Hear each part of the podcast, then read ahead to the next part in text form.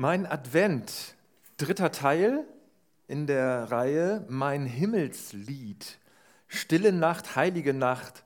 Punkt, Punkt, Punkt, Fragezeichen, Ausrufezeichen. Also das Fragezeichen, das ist auch ziemlich wichtig äh, bei diesem Untertitel hier.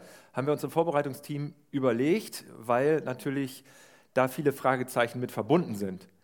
Mit so einem Lied wie Stille Nacht, heilige Nacht. Wir haben es vorhin gesungen. Trautes Paar, holder Knabe im lockigen Haar ist natürlich alles sehr blumig, ist natürlich alles sehr in der Biedermeierzeit entstanden. Aber ist, gibt es da irgendetwas drin? Gibt es da einen Kern, der uns etwas zu sagen hat? Und ich glaube ja. Und das Stichwort heißt mein eigenes Himmelslied, dem das zu erinnern, das in mir freizulegen, etwas zu finden im eigenen Inneren, was mich aufrichtet. Wir haben vorhin schon die Übung gemacht, in eine Aufrichtung hineinzukommen. Nicht etwas, was mich klein macht und was mich beengt und was mich niedrig macht, sondern etwas, was mich aufrichtet und weit macht. Und ich glaube, dass so ein Lied in jedem drin ist, so ein Klang, so ein Klang des Himmels. Und manchmal kannst du was davon erahnen. Ich, ich weiß nicht, ob du solche Momente schon erlebt hast. Aber sicherlich hast du sowas erlebt, dass du das in dir selber gemerkt hast, dass du auf einmal fast ja, unbewusst oder, oder nebenbei anfängst zu summen oder zu pfeifen. Dass du irgendwas auch erlebt hast bewusst und sagst, oh, Wahnsinn, das war so schön und irgendwie muss dieser Dank raus, muss dieses Staunen raus und wird ausgedrückt in einem Lied. Oder du, ja, also zum Beispiel auch mein Schwiegervater, der hat immer, wenn er gut drauf war, wenn er entspannt war, ist er immer durch die Gegend gegangen und hat immer so gebrummt und hat immer so, so vom, also er mochte sehr gerne Swing Jazz und hat immer so die Basslinie von irgendwelchen Swing Jazz Stücken gebrummt.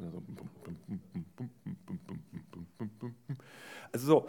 Oder, oder auch Kinder oder so, wenn du Kinder wahrnimmst und beobachtest und siehst, wie sie komplett selbstvergessen sind, aber aus ihnen kommt ein Lied raus. Das ist doch spannend.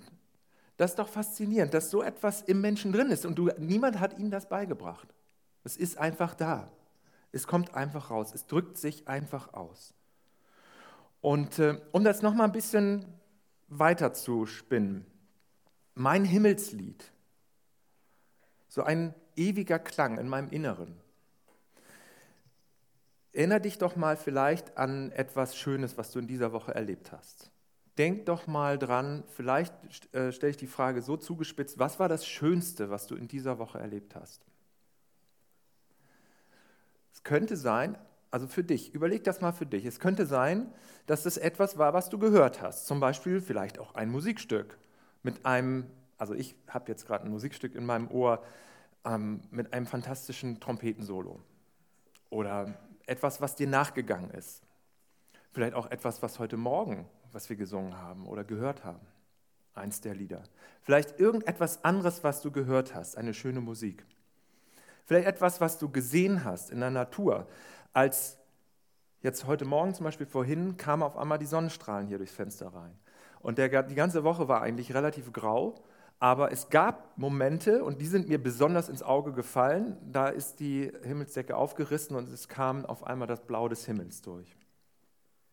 Vielleicht etwas, was du gerochen hast, eine köstliche Mahlzeit. Vielleicht eine schöne ja, Paprika, was weiß ich, Mohrrüben, Mais, Tomaten, Pfanne oder, oder gedünstet oder und dann mit Reis und dann vielleicht Curry oder so. Vielleicht hast du sowas gerochen in dieser Woche. Was dir richtig, wo, wo du ein, wo du sagst, oh, das war köstlich. Das hat so gut gerochen. Vielleicht etwas, was du geschmeckt hast. Ein besonders guter Kaffee, besonders guter Wein. Irgendwas richtig Aromatisches. Oder vielleicht hast du einen Moment der Schönheit erlebt oder der, der, da, wo alles zusammenpasste auf der Arbeitsstelle, wo man überlegt hat, Mensch, wie machen wir dieses Projekt in dieser kurzen Zeit? Wie schaffen wir das? Bis dann und dann muss das fertig werden. Und außerdem läuft es gerade nicht gut. Und dann kam auf einmal Hilfe von Kollegen und von Kolleginnen. Und du hast auf einmal gemerkt, es wird doch gelingen, es wird doch klappen. Vielleicht hast du sowas im Sinn, wenn du überlegst, was war das Schönste, was ich in dieser Woche erlebt habe. Vielleicht war so etwas das Schönste für dich. Oder vielleicht hast du einfach ein Kind gesehen oder, oder ein, ein sogar vielleicht ein sehr, sehr kleines Kind. In dieser Woche ist ein Kind auch geboren worden. Da fängt doch jeder an, ins Staunen zu kommen. Und sie hat es ja auch so formuliert, wer, wer das Info-Update gelesen hat. Es ist eine völlige Faszination, ein neuer Mensch äh, ist da. Und du lernst ihn kennen. Und äh, du staunst. Und was es auch immer ist, was war das Schönste, was du erlebt hast in dieser Woche? Was dich weit gemacht hat, was dich groß gemacht hat, was dich nicht klein und beengt gemacht hat. Halt den Moment mal fest. Halt den mal in deinem Inneren fest. Und dann geh mal ein Stück weiter und stell mal fest, was dieser Moment in dir ausgelöst hat oder was er jetzt in dir auslöst. Vielleicht war es auch eine Begegnung mit jemandem, vielleicht war es auch ein Gespräch mit jemandem.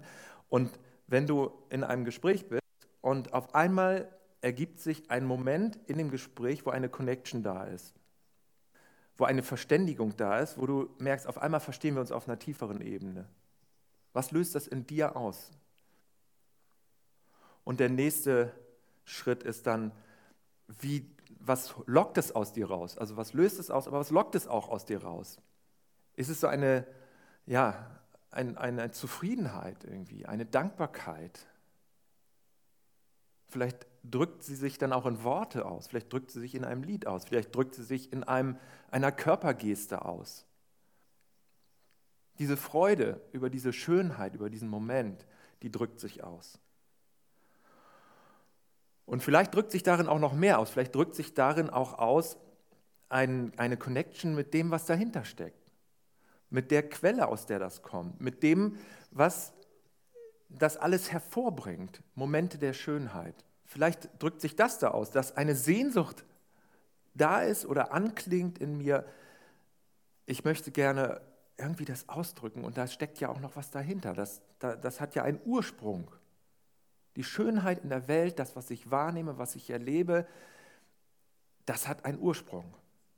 Und es ist nicht so, dass ich das immer mache. Und es ist auch nicht so, dass jemand anders das macht. Auch wenn vielleicht Kollegen beteiligt sind an so einem unvorhergesehenen, doch gelungenen Projekt. Natürlich sind Menschen beteiligt. Aber es ist ja nicht alles nur von Menschen gemacht. Es ist ja nicht von mir alles geplant und organisiert.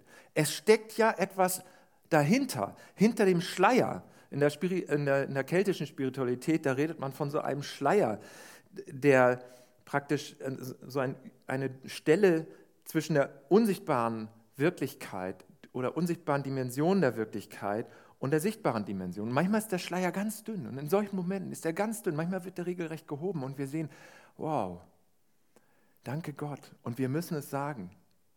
Und wir müssen es ausdrücken. Wir müssen ein Lied singen. Wir müssen vielleicht sogar einen kleinen Tanz aufführen. Es geht nicht anders, weil der Schleier aufgehoben wurde.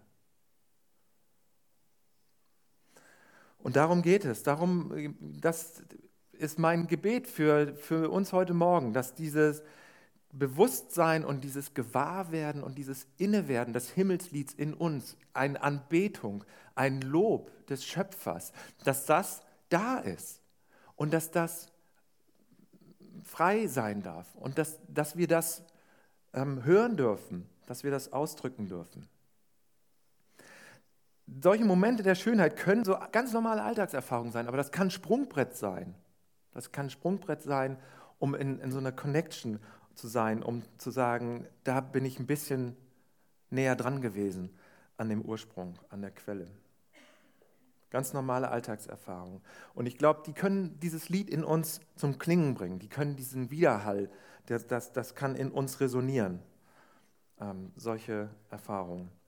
Und es ist ähm, im Moment gerade in der Bremer Kunsthalle eine interessante Ausstellung. Ich weiß nicht genau, war da jemand schon drin?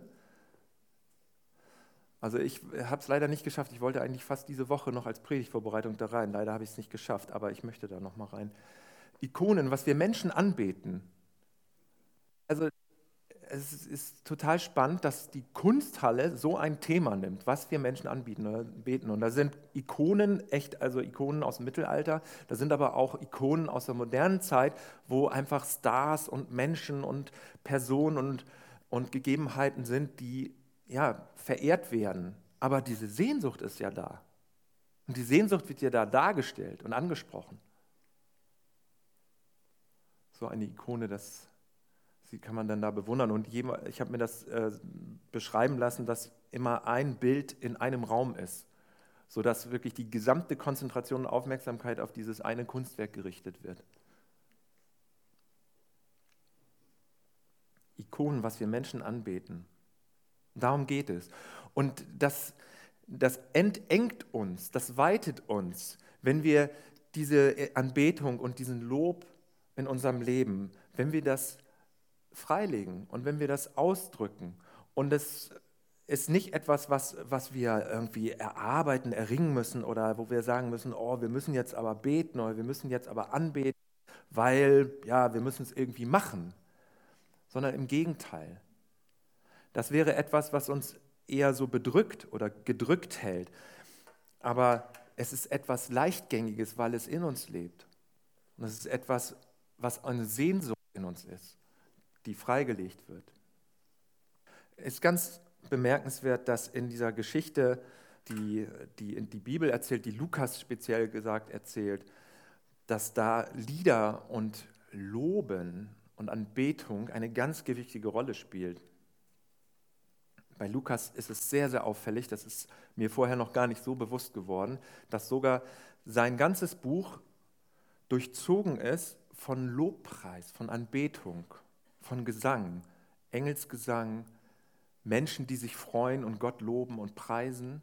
Und das Lukas-Evangelium, das ist diese, diese Schrift von Jesus und seinen Taten, die fängt an mit Lobpreis, wir werden das gleich sehen, und die endet im letzten Satz mit Lobpreis, mit Anbetung des Schöpfers.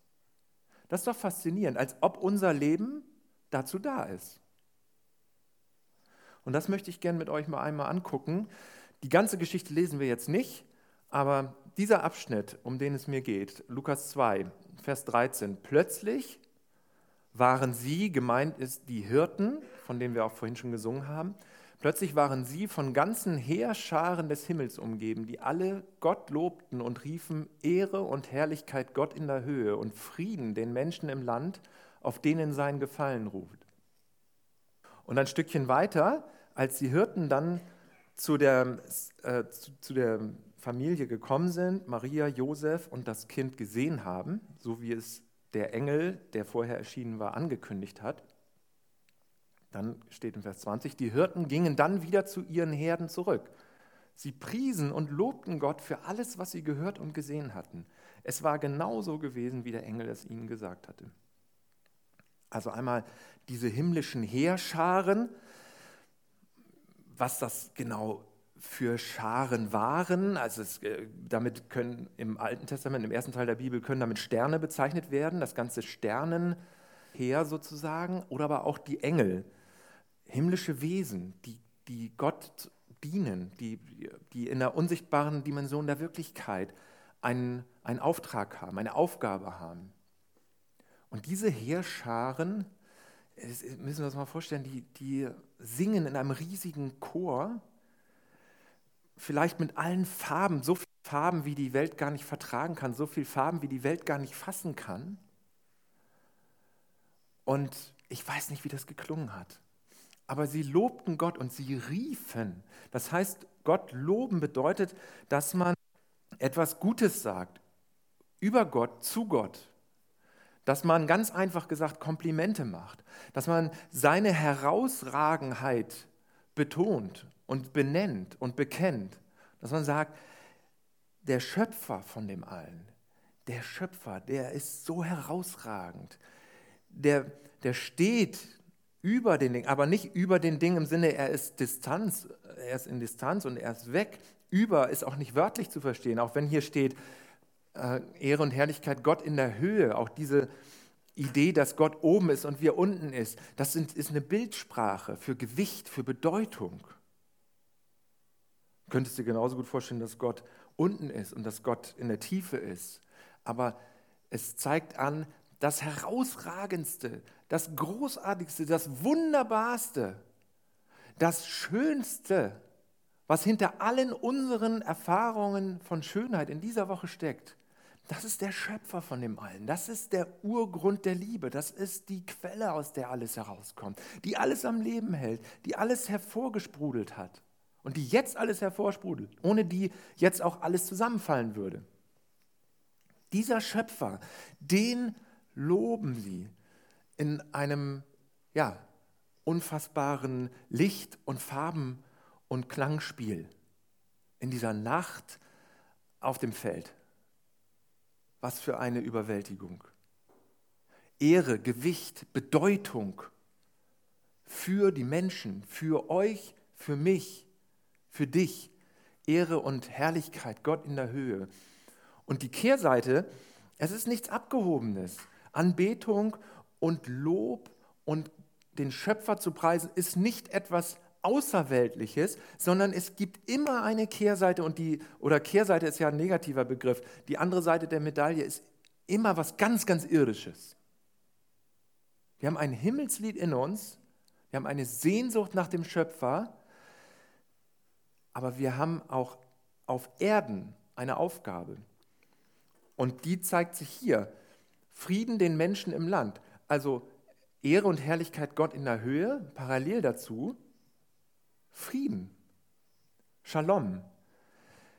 Frieden meint in, in, in, äh, bei Lukas und in den anderen, bei den anderen biblischen Autoren meint Frieden eine, eine umfassende Heilung von Beziehungen. Beziehung zu dir selbst, Beziehung zu Gott, Beziehung zu deinen Mitmenschen, Beziehung zum Planeten. Eine umfassende, geheilte Beziehung. Frieden den Menschen im Land. Also das ist ganz wichtig zu betonen, dass immer Anbetung, Lob und Dank und ein Himmelslied und eine, auch eine kontemplative Lebenshaltung, eine dankbare Lebenshaltung, eine meditative Lebenshaltung einhergeht mit Aktivsein, mit Friedensstiftung, damit ähm, sich, sich aktiv einzusetzen für Frieden im Land. Und das, das gehört beides zusammen. Es geht nicht nur um Glaube als Theorie, sondern es geht um Glaube und Tun. Ganz stark ist das im Jakobus, Jakobusbrief formuliert. Auf denen sein Gefallen ruht, das ist so eine seltsame Formulierung und daraus ist dann eine Theorie gesponnen worden, dass es bestimmte Personen sind, exklusiv, auf denen Gottes Gefallen ruht. Ausgedrückt, äh, die Menschen seines Wohlgefallens, auf anderen ruht nicht Gottes Wohlgefallen. Aber das hat man inzwischen relativ äh, klar herausgefunden, auch durch Parallelstellen in den in, bei anderen Texten, äh, bei anderen Funden, dass hier gemeint ist, dass Gott sein Wohlgefallen, seine Zuwendung, seine bedingungslose Zuwendung und Freundlichkeit den Menschen schenkt. Dass er sich zuwendet, dass er freundlich dir gesonnen ist, dass er einverstanden ist mit dir, dass er zufrieden mit dir ist, dass du nicht Sorge und Angst und Erschrecken haben musst, oh, oh, oh, oh ob das mal gut geht, dass ich mit Gott in Kontakt komme oder mit Gott in Kontakt bin. Ich weiß ja gar nicht, ob der das mit mir aushält.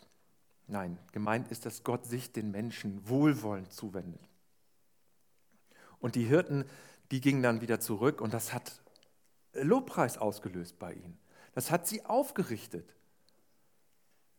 Und es ist, es ist gut, wenn wir ein anbetendes, wenn wir ein, ein Leben führen, was den Schöpfer lobt, was den Schöpfer preist, was den Schöpfer anbetet, weil uns das selber auch aufrichtet, weil uns das weit macht, weil uns das eine größere Perspektive gibt und weil uns das nicht eng macht, klein macht und gedrückt hält. Wenn es das tut, dann ist es nicht das Himmelslied in dir, dann ist es irgendein religiöser Zwang. Aber das Himmelslied in dir, wenn das zum, zum Schwingen kommt, durch, sei es durch solche Momente, sei es vielleicht auch äh, durch, durch ja, so, so, so ein äh, bewusstes Gegenhalten, so die Anbetungs, also Anbetung ist auch eine, eine gewisse Widerstandskraft, eine gewisse Kraft, die auch ein Statement aussagt. Also wenn wir uns eins machen und zusammen Gott loben, so wie wir es heute tun hier und getan haben, und jetzt auch weiter tun. Auch, auch das ist ein gewisses Lob Gottes, möchte ich jedenfalls so verstanden wissen, was ich hier erzähle. wenn wir das tun, dann setzen wir auch ein Statement, dann leisten wir auch Widerstand gegen diesen Extremindividualismus zum Beispiel. Dann machen wir uns eins vor Gott und wir loben unseren Schöpfer. Das ist ein, eine gewisse, auch eine, fast eine politische Aussage. Wenn wir zum Tisch Gottes kommen, wenn, wenn Jesus uns einlädt an seinen Tisch und es gibt keine Rangunterschiede, es gibt diese Unterschiede nicht zwischen arm und reich und sozial unterschiedlichen Schichten. Wir sind alle an einem Tisch, alle bei einem Jesus, alle mit einem Jesus zusammen, dem Auferstandenen, dann ist das auch ein gewisses Statement. Da wohnt auch so eine gewisse Energie drin, in, in einem gemeinsamen Lob, in einer gemeinsamen Anbetung. Das ist nicht nur religiös und abgekapselt und fromm. Und ich finde das so faszinierend. Ich muss jetzt ein bisschen nochmal überspringen hier das ist der Kontext eigentlich, in dem ich das auch verstanden haben möchte, so ein Himmelslied. Das habe ich diese Woche von Zia zugesandt bekommen. Äh, Zia Hüttinger hier aus äh, der Gemeinde, sie ist gerade auf Lesbos. Und äh, wir haben sie unterstützt, wir haben gesammelt für sie. Erinnert euch vielleicht vor ein paar Wochen, da sind an dieser Stelle nochmal vielen, vielen Dank. Es sind 460 Euro zusammengekommen. Das ist nicht, glaube ich, bisher noch nicht so bekannt gegeben worden. Und dadurch konnte sie den Flug finanzieren. Und sie ist jetzt auf einer Solidaritätsreise in Lesbos. Und das ist auch Teil von, von dieser Widerstandsenergie, dass wir sagen, es gibt einen Schöpfer und es gibt einen, von dem wir uns eins machen und den wir anbeten. Und in diesem Fall ist es so, dass wir uns damit auch gegen etwas wenden. Wir wenden uns gegen diese Ungleichbehandlung und drücken das auch in Taten aus, indem zum Beispiel wir Zia unterstützen. Wir alle haben sie unterstützt und sie selber ist jetzt aktiv dort. Und sie hat mir, ich glaube, 20 Minuten Sprachnachrichten geschickt diese Woche. Sie hat so viele Erlebnisse. Es ist Wahnsinn, was sie. Und dieses Zelt hier, ja, was sie fotografiert, das ist ein absolutes Luxuszelt. Es gibt einen Bereich auf Lesbos äh, in, dieser, in diesem Flüchtlingslager, der von einer Organisation, einer freiwilligen Organisation sozusagen organisiert und verwaltet wird. Und wer da hinkommt, der hat es unglaublich gut. Und das, sind, das ist ein, eins von diesen Zelten, von dieser, ich glaube, es ist eine holländische Organisation. Und da seht ihr, da ist sogar eine Lampe, es ist zwar kein, kein Strom jetzt im Moment, aber das ist der totale Luxus. Sie, ja. Die anderen leben eher in sowas hier. Das ist das eher so normale oder noch schlimmer. Sie hat mir gestern Abend noch hat sie mir ein kleines Videoclip geschickt. Da sieht man, wie es regnet und wie, wie der, also wirklich ein Riesenfluss die Straße entlang läuft und es ist alles voller Müll und Dreck. Nur Müll und Dreck und die Leute, die können natürlich dann auch äh, irgendwie in solchen Hütten, die werden natürlich auch nicht standhalten. Wobei die sieht ja noch recht stabil aus. Also da, darum geht es, dass das auch so eine, eine Widerstandsenergie ist, dass es uns selbst eine Aufrichtung gibt und eine Weitung gibt, aber dass es auch ein Statement ist, dass wir auch sagen, nein, wir wenden uns gegen solche Zustände, weil es einen Schöpfer gibt, vor dem wir alle gleich sind, vor dem wir alle stehen dürfen. Und wir wenden uns auch gegen so eine für mich sehr, sehr beunruhigende Einteilung von Menschen, dass Menschen ja, da sein dürfen, andere nicht. Also ich äh, sage jetzt mal, was mir im Moment am meisten Sorgen macht, ist diese ganze Rechtsbewegung bei uns in Deutschland, was ich eigentlich äh, denke, was wir immer wieder thematisieren müssen, wo wir immer wieder darüber reden müssen. Und da möchte ich auch in diesem Zusammenhang darüber reden. Ich möchte auch sagen, mir macht das echt Sorgen. Äh, abgesehen natürlich, man kann sich über alles Mögliche Sorgen machen. Ja? Da, da brauchen wir uns nicht äh, drüber unterhalten, das ist klar. Aber diese Geschichte, dass Deutsche zuerst hier sein sollen und dürfen und andere Fremde oder so, dass die nicht hier sein dürfen, dass man die dementsprechend, weil sie fremd sind, weil sie anders sind, dass man sie auch anders behandelt oder so. Und diese Tendenz, Deutsche zuerst, ist ja nicht nur America First. Es ist ja auch hier in Deutschland eine große Bewegung, die sagt, Deutsche zuerst. Und das ist sehr, sehr beunruhigend. Und äh, auch an, an, an diesem Punkt leisten wir Widerstand.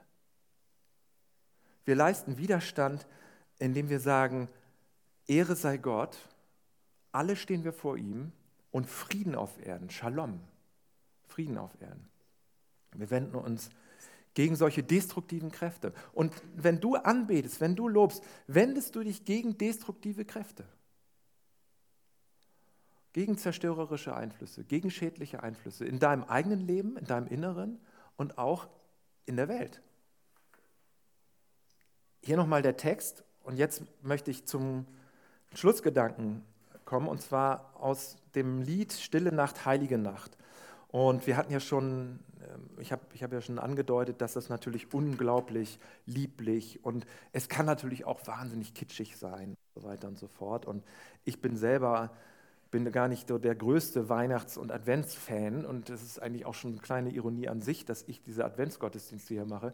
Aber irgendwie ist es, es geht ja um, um was ganz anderes. Es geht ja darum, dieses Lied in uns freizulegen und zu sagen, was steckt da drin eigentlich für eine Aufrichtungs- und Weitungskraft und für eine Entengung. Die Leute, die Hirten, die dieses Lied gehört haben von den Engeln, die hatten Angst, die haben sich erschreckt. Und dann wurde ihnen gesagt, habt keine Angst. Es geht nicht um eine Kleinmachung, es geht um eine Großmachung, eine Weitung, eine Entengung. Und äh, das, das, sieht man hier und dass sie dann auch selber Gott preisen. Und äh, ich, ich möchte einen Vers zeigen euch gerne aus dem Lied Stille Nacht, Heilige Nacht. Das Lied an sich hat auch eine ganz andere Geschichte als dieses Liebliche. Es ist eine Sehnsucht nach, nach Familie, nach Heilsein da in dem Lied. Ja, das ist so. Und natürlich war das kein Knabe im lockigen Haar, weil sehr wahrscheinlich hatte der Knabe keine Locken. Äh, und er war natürlich erst recht nicht blond oder hellhäutig. Natürlich nicht. Aber da drückt sich eine Sehnsucht, das, da drückt sich dieses Himmelslied aus bei dem, bei dem Texter. Der Texter heißt Josef Mohr und er hat äh, 1816 hat er sechs Verse eines Gedichtes geschrieben.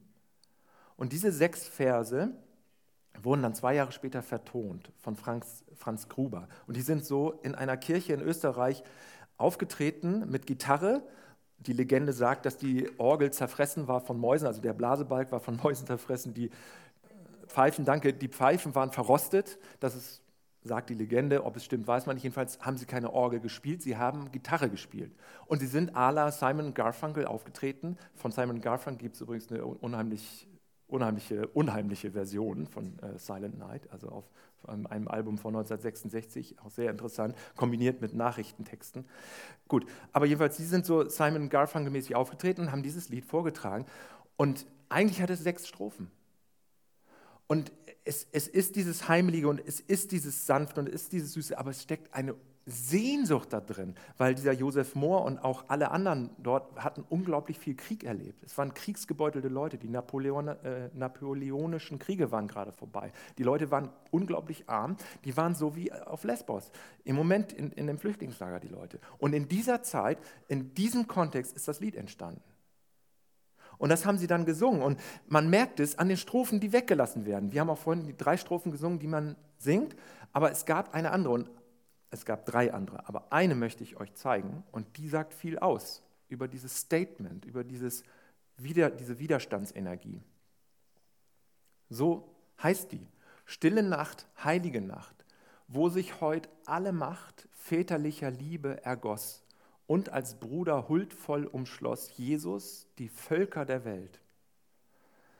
Ein, ein, ein ganz, ganz anderer Fokus. Es ist eigentlich sehr, sehr schade, dass es weggefallen ist, weil das durchaus eine politische Komponente hat. Alle Völker der Welt, inklusive der Feinde, huldvoll durch das Kind umschlossen.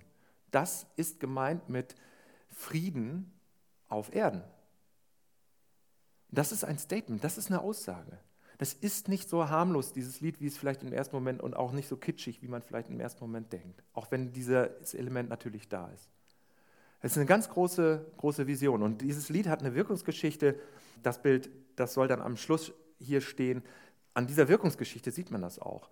Da ist einmal der berühmte Weihnachtsfriede von 1914, wo dieses Lied eine Rolle spielte im Ersten Weltkrieg. Wir hatten darüber schon mal gesprochen. Das ist ein Originalfoto von den Frontkämpfern in Belgien, die Schotten, die Franzosen und die Deutschen, und die haben sich gegen den Befehl zu töten verweigert und Stille Nacht, Heilige Nacht gesungen, in drei verschiedenen Sprachen, auf Französisch, auf Deutsch und auf Englisch. Unter Lebensgefahr sind sie aus den Schützengräben rausgekommen und haben sich die Hand gereicht. Das war absolute Lebensgefahr. Es hätte jederzeit jemanden schießen können, aber sie haben ein paar Tage lang haben sie eine Befehlsverweigerung begangen. Sie haben nicht getötet. Und dieses Lied war ein Schlüsselmoment dabei, dieses, diese anbetende Bezogenheit auf den Schöpfer, auf der, sich, der sich in diesem Kind kundgetan hat. Und später gab es dann auch noch weitere Beispiele. Die Nazis haben versucht, das Lied zum Beispiel umzutexten und auf den Führer Adolf Hitler zu beziehen. Und da gab es dann auch so äh, dann auch so gewisse Szenen, wo es so geradezu Gesangsbattle gab, also wo, wo dieser Text auf einmal, der so heimelig klingt und der so biedermeierhaft klingt, wo der Text auf einmal eine politische Komponente hatte, weil er nämlich ein Widerstandstext war gegen die Ideologie und gegen den Führer, für Christus für das Kind, für den König, der zu uns gekommen Von daher, diese beiden Dinge, äh, lass uns das so zusammen sehen. Lass uns selber das Himmelslied, was in uns klingt, wie auch immer du das erlebst, lass uns das inne werden, dessen gewahr werden. Lass uns erinnern an das Lied, was du vielleicht als Kind gesungen hast, gesummt hast. Lass uns Momente der Schönheit nutzen als Sprungbrett, unseren Schöpfer zu loben, zu preisen, anzubeten, zusammen und auch einzeln. Lass uns auch diese Widerstandsenergie in Anbetung und in Lob und in Dank aussagen und in Gesang, in gemeinsamen Zusammenkommen und unseren Schöpfer anzubeten. Lass uns diese Widerstands den Widerstandskraft bewusst wahrnehmen. Sagen, wir wenden uns gegen einen extremen Individualismus. Wir wenden uns gegen auch äh, diese Tendenzen, Menschen zu unterschiedlich zu gewichten und zu werten. Weil wir werden aufgerichtet, wir werden groß gemacht, wir werden nicht klein gemacht und beengt. Es ist eine Entengung, es ist eine Kraft gegen Enge, gegen Angst. Es ist eine Kraft, die uns aufrichtet. Ich bitte die Musiker nach vorne zu kommen und jetzt alles rauszulassen, was wir rauslassen können. Und ich bitte euch, die ihr jetzt nicht speziell Musiker seid, völlig egal wie schief, äh, lasst alles raus und lasst dein Himmelslied raus. Ihr dürft ruhig auch ein bisschen schief singen, aber bitte lass uns singen und lass uns Gott anbeten. Äh, okay. Nochmal Moment Platz. Dann schließen wir gleich ab.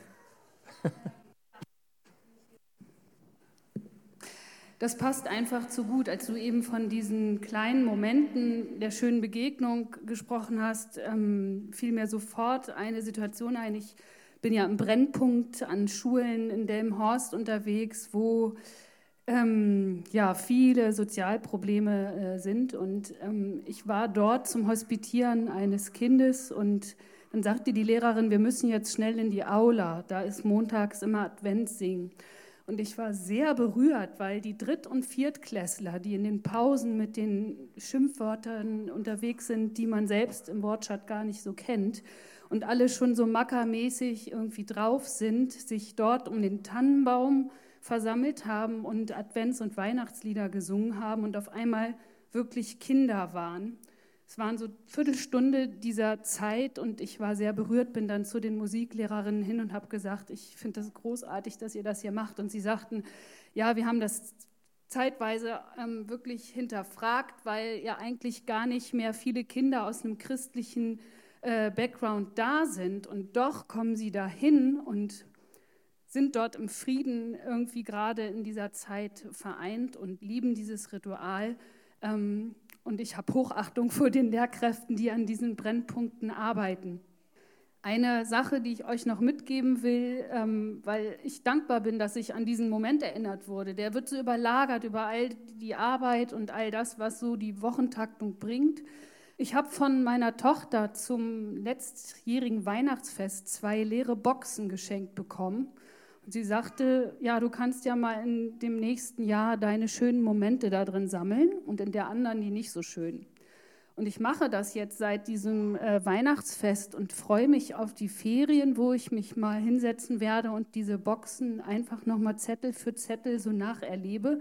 Und das wird dieser Moment zum Beispiel von letzter Woche draufstehen, ein 10-Minuten-Moment oder 15-Minuten-Moment, der mir sonst sicherlich weggefallen wäre. Und vielleicht ist das eine Anregung, mal einfach so eine Freudebox äh, zu machen und man hat einen Notizblock irgendwie am Nachttisch liegen oder wo auch immer liegen und kann sich dann erinnern, was war denn heute schön? War es der Sonnenuntergang oder in dem Sinne, wie Tobi das heute gepredigt hat, das wollte ich euch noch mitgeben.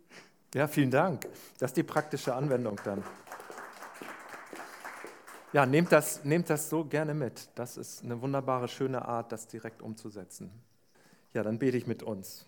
Danke dir, Jesus, für diese Zeit und danke dir ja, für das Himmelslied, das du in uns hineingelegt hast. Und ja, bitte dich, Heiliger Geist, dass du uns daran erinnerst, dass wir dessen gewahr werden, inne werden, dass wir ja, in, in uns selbst zu Hause sind und merken, wir haben einen wunderbaren Schöpfer und wir sind dazu da, ihn zu loben, ihn anzubeten, zu preisen, in einer Beziehung mit ihm zu sein. Danke dafür. Und die Gnade unseres Herrn Jesus Christus, die Liebe Gottes des Vaters und die Gemeinschaft des Heiligen Geistes sei mit uns allen. Amen.